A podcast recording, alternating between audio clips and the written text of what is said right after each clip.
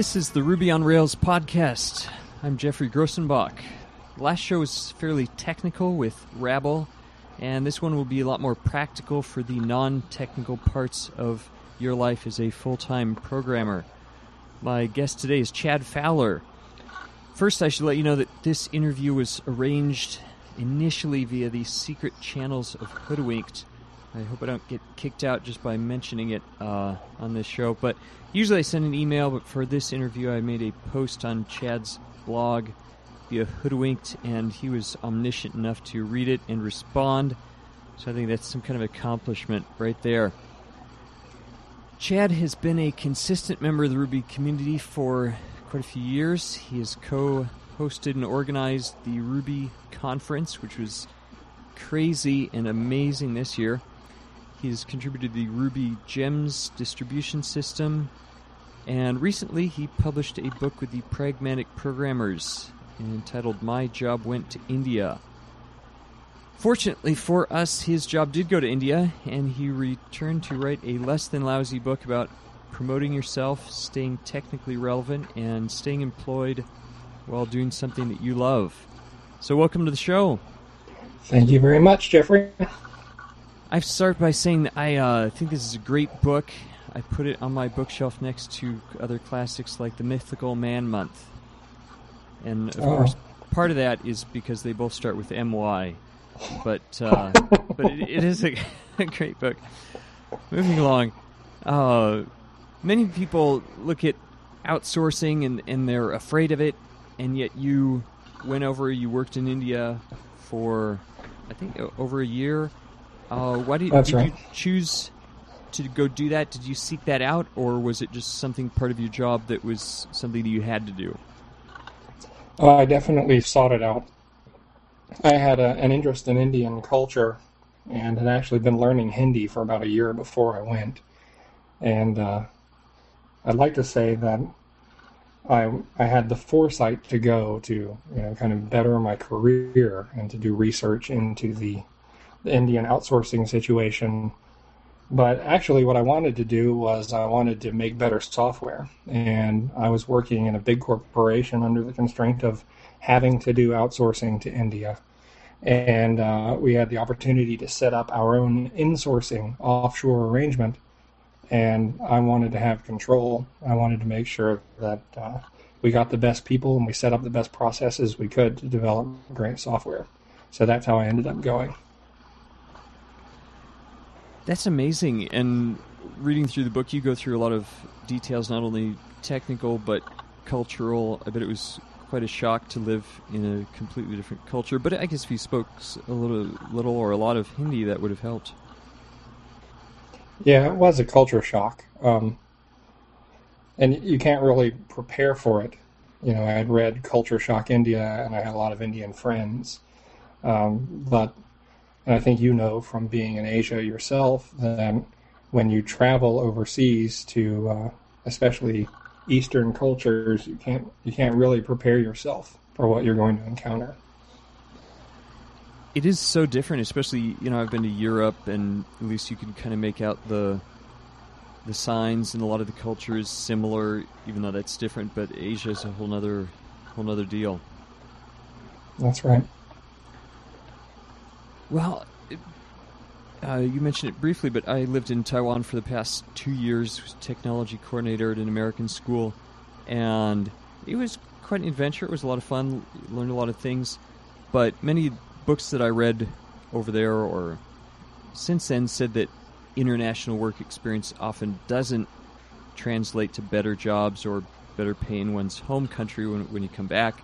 But for you, it worked out well. What kind of things do you think helped you in that process? Was it just your experience and what you're actually doing over there, or was it becoming a famous book author with the pragmatic programmers? well, if anyone says that international work experience won't help you with your career, they're just plain wrong. Okay. Um, and the reason for that is the world is getting more global um, especially in the IT industry. It's getting more global, and this is something I talk about in the book. If you want to be successful in today's IT environment, you need to know how to work with other cultures. That applies to whether you're working for a big corporation that's doing outsourcing to India or China or somewhere else, or even if you're working on open source projects or using open source software. You know, in the Ruby community, a very good example of that is we interact with people from Japan. Yep. So the ability to to uh, cross cultural boundaries is very important, even in the Ruby community.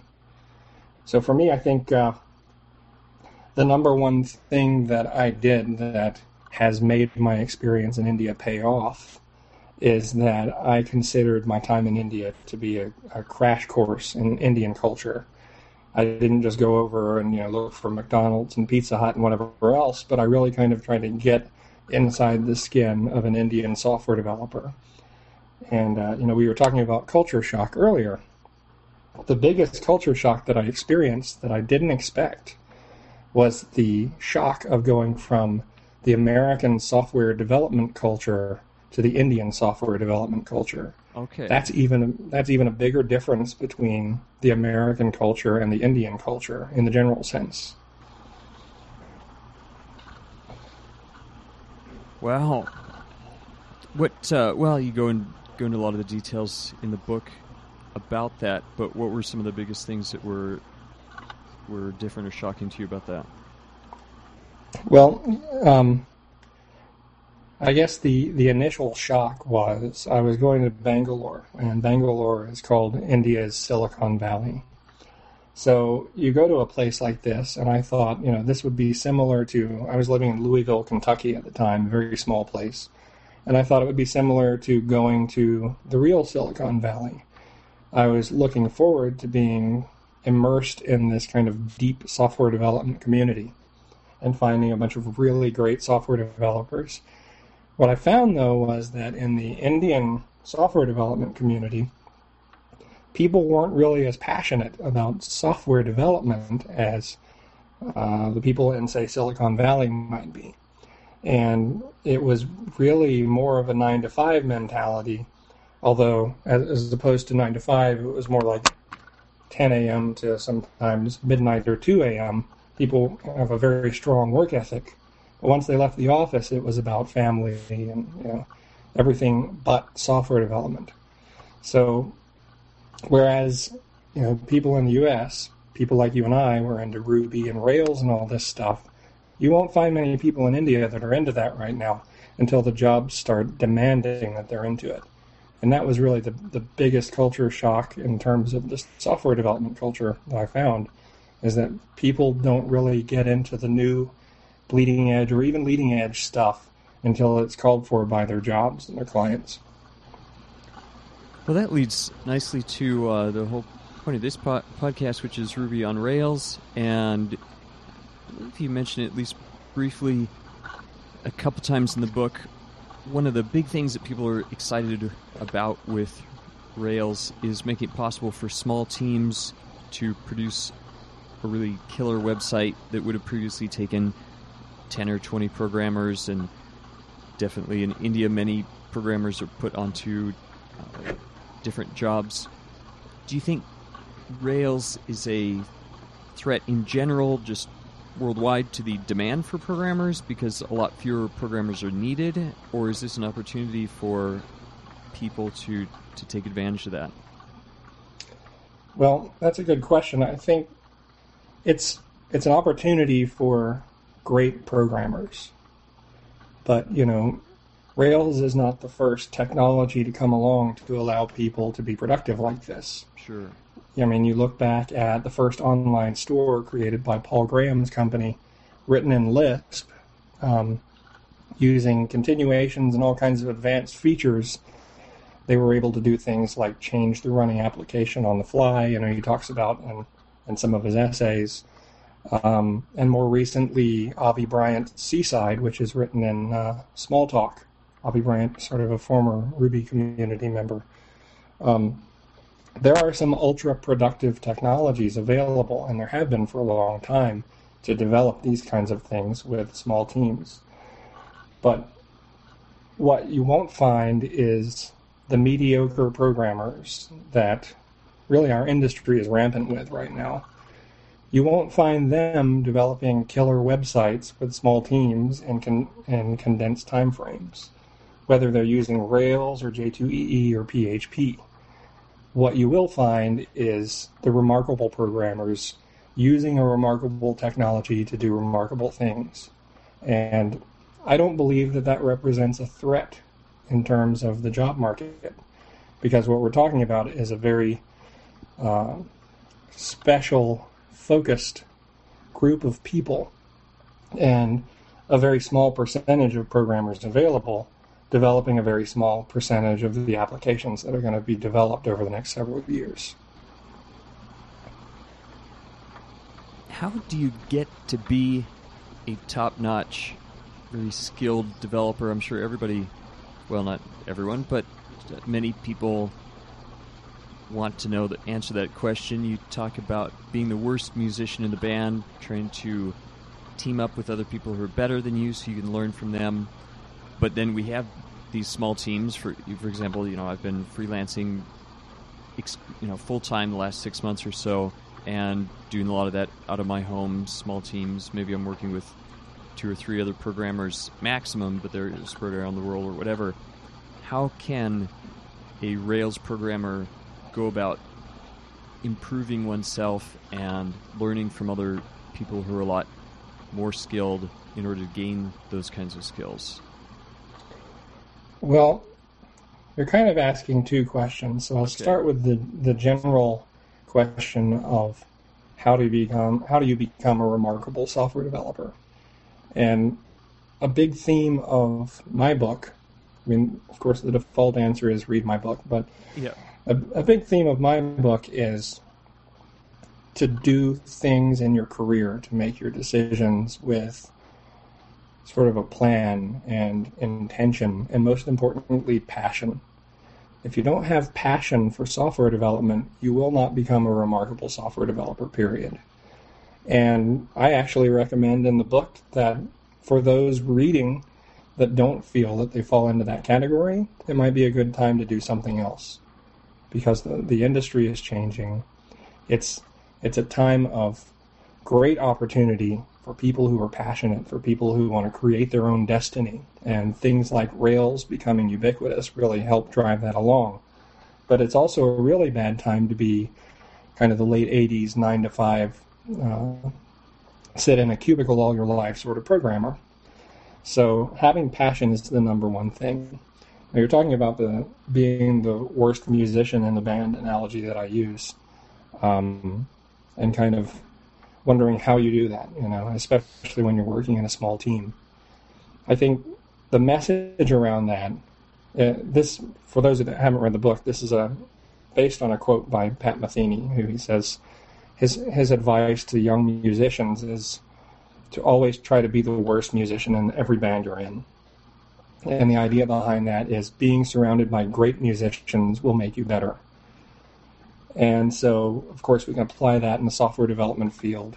Always be around great software developers or great business people. If you're in small businesses, you know, you need to really understand the business. So be around creative entrepreneurs with great ideas. Most importantly, don't get comfortable. Don't get comfortable being the best and don't be afraid to be challenged that's really what the message is when I talk about being the worst musician in every band you're in. So how do you do that with a small team? Well, if you're working with any other person, that's one way you do it. If you're a consultant working by yourself, choose your clients carefully. Choose the clients that will challenge you, the projects that will challenge you, and the people that will help you grow when you work with them. And regardless of what kind of work you do, start up open source projects and try to pull in people or or latch on to people that you respect and admire. In my own career, I've done that with a lot of great people in the Ruby community, including Dave Thomas, the publisher of my book. Contribute patches, watch them rewrite the patches, and and learn from those experiences. That's a great suggestion. I know, for me personally, putting out just a few small open source projects that I started I've learned a lot from people putting back patches, and, and not only do I learn, but then it's practically I can use the things that they write, features they add, all that kind of stuff. It's a huge opportunity. Well, back uh, in mid 2000, big tech bubble burst. Maybe that's still happening. In any case, I knew a lot of people who had were experts at older standard languages, said awk, COBOL, variety of things. Of course, many of those are still in use today. But by learning Ruby, by learning Rails, I feel like I'm on the cutting edge. I'm learning these things, but dare I say it, someday Rails, Ruby, going to be eclipsed by something else. Um, how many uh, many people at RubyConf were talking about different languages, learning IO or Haskell or I guess there's a new one coming up called Wheat or whatever. How what do you have a strategy or how should one who feels like hey, I'm already on the cutting edge, how can I stay on that cutting edge? Well, I think if you believe you're on the cutting edge, and maybe you are, but if you believe you're on the cutting edge, that's actually a red flag. Okay. Um, and especially in an environment like the Rails environment, I you know I love Ruby and I love Rails, but Rails got to where it is partially by being so incredibly dogmatic. So, I mean, the entire culture around Rails is one of dogma. Sure. What that means is that you can kind of fall into the trap of believing in this, in in the Rails way, believing that you're on top of the industry and that everyone else is silly, especially those J2EE and .NET developers. And you may be at risk of missing something important that's going on. So, a, a, certain amount of humility in the choices you make is kind of important as a software developer. Maybe Ruby isn't the greatest thing that's ever been invented.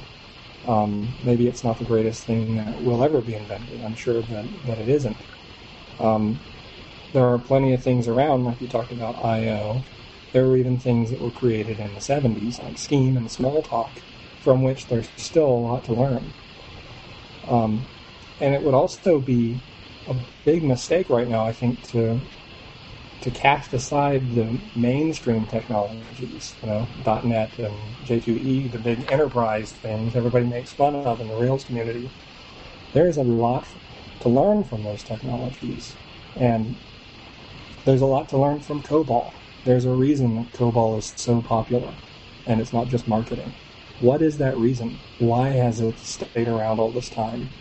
I think that's the kind of thing that you need to do. You need to kind of go to both ends of the spectrum, the bleeding edge, beyond Ruby and Rails, as well as the kind of old guard that has has seen a ton of success and and experience as much as you of, as you can of those various uh, areas of technology. That was one, one thing I like about the Ruby community in general is it seems that there's a appreciation of history, a desire to move forward, but a a long-term view of things as well. Yeah, that's definitely true. I mean, if you start getting into Smalltalk, you'll realize, wow, this is, you know, Ruby is this with a different syntax. But then you start getting into Lisp, some of the things that happened in the 60s and 70s, and you realize, wow, Ruby is this with a different syntax. So it's amazing how much Ruby has stolen from the past. And uh, that is a nice thing about the Ruby community. It kind of gives you an accessible, pragmatic environment in which you can do things like call CC and closures and all kinds of advanced language techniques that don't exist in C Sharp or Java or some of the other mainstream technologies of today. Changing topics a little bit, you've been an active supporter and I think a contributor to the Ruby Gems system. Why do you think it's taken so long for that to be a, a core part of Ruby there were talks even in the 1.9 or 2.0 that it's going to be a standard part. do you think that's going to happen, or what is it that's keeping Ruby gems from being standard? I think it will happen. Um, and of course, this is the subject of much debate.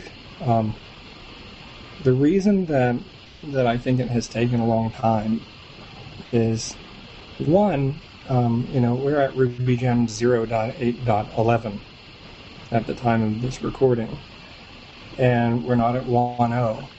And so the Ruby Gems team, we haven't really been pushing to get it into Ruby until it's, you know, at least kind of a 1.0 release. We're getting close to that in terms of features. Um, but the other big one is Ruby Gems is not like, say, a string manipulation library or um, an XML parsing library or something, in that if you're doing string manipulation, you probably have some utility you're doing, and you can't really argue with with it conceptually. You can only argue with and improve the implementation, right? Ruby Gems, on the other hand, has taken package management and and it has done some pretty unusual things. You know, to use Rails speak, it's done some very opinionated things with package management. Uh, most notably, the way that we've structured the directories, the way we support multiple versions of a gem on a system at once, and that sort of thing. And therefore, there have been a very small few people that have been very passionately vocal about their dislike of Ruby gems. So when you're talking, when you're Mats, you know, and you're looking at the community and you're thinking about which things to include in the standard distribution, if there's all this kind of vocal, passionate discontent or kind of argument, it may take some time before you decide, yes, I want to go ahead and put this in. Because after all, you're not really affecting the language, but you are affecting the experience that everyone is going to have with the language. So Mats kind of has to buy into the opinions of Ruby Gems. That being said, I think he has now sort of bought into the opinions of Ruby Gems. For uh, and he's decided that he'd like to include Ruby Gems in potentially the next uh, release of Ruby, which will be 184. He's left that up to us with the caveat that he would like to fix some things that cause, for example, Debian users to get upset. And if we can fix those things, then he will add them to Ruby. He will add Ruby gems to Ruby. And he will actually modify the core of Ruby to better support Ruby gems. So we can do away with you know, the require hacks and the things that we've done in hopes that we would someday be integrated into the core and not have to do them anymore. Um, if we don't fix those kind of little compatibility issues, then he will allow us to add Ruby gems to uh, the core distribution, but without those modifications um, to the core of Ruby to better support the Ruby gems system. So it's kind of up in the air right now, but I would guess, being one of the people that's going to make that decision, I would guess that we don't end up putting Ruby gems into 184 because we want to put it in and have it really be done right. And Ruby Gems is ubiquitous at this point. I mean, it has become the de facto standard, and that's really what we were after: is an easy way for people to manage and deploy and install Ruby libraries and applications. We've kind of gotten there, although we have this extra step of installing Ruby Gems after installing Ruby. So the urgency to get it into the distribution isn't as high as it used to be. I guess the with Rails reliance on it has maybe caused a lot of other people to install Ruby gems who maybe otherwise wouldn't have, but they maybe want to take a look at Rails or something, and, they, and so they end up doing it. Oh, definitely. Um, I, Ruby Gems is responsible for at least a million and a half libraries and applications being installed just off of the central gem server at this point and about half of those are Rails related pieces of software. So that's yeah, it's quite a quite an impact. Well, I think I mean I think it's a great system. Definitely, there are some more exotic things that could be done.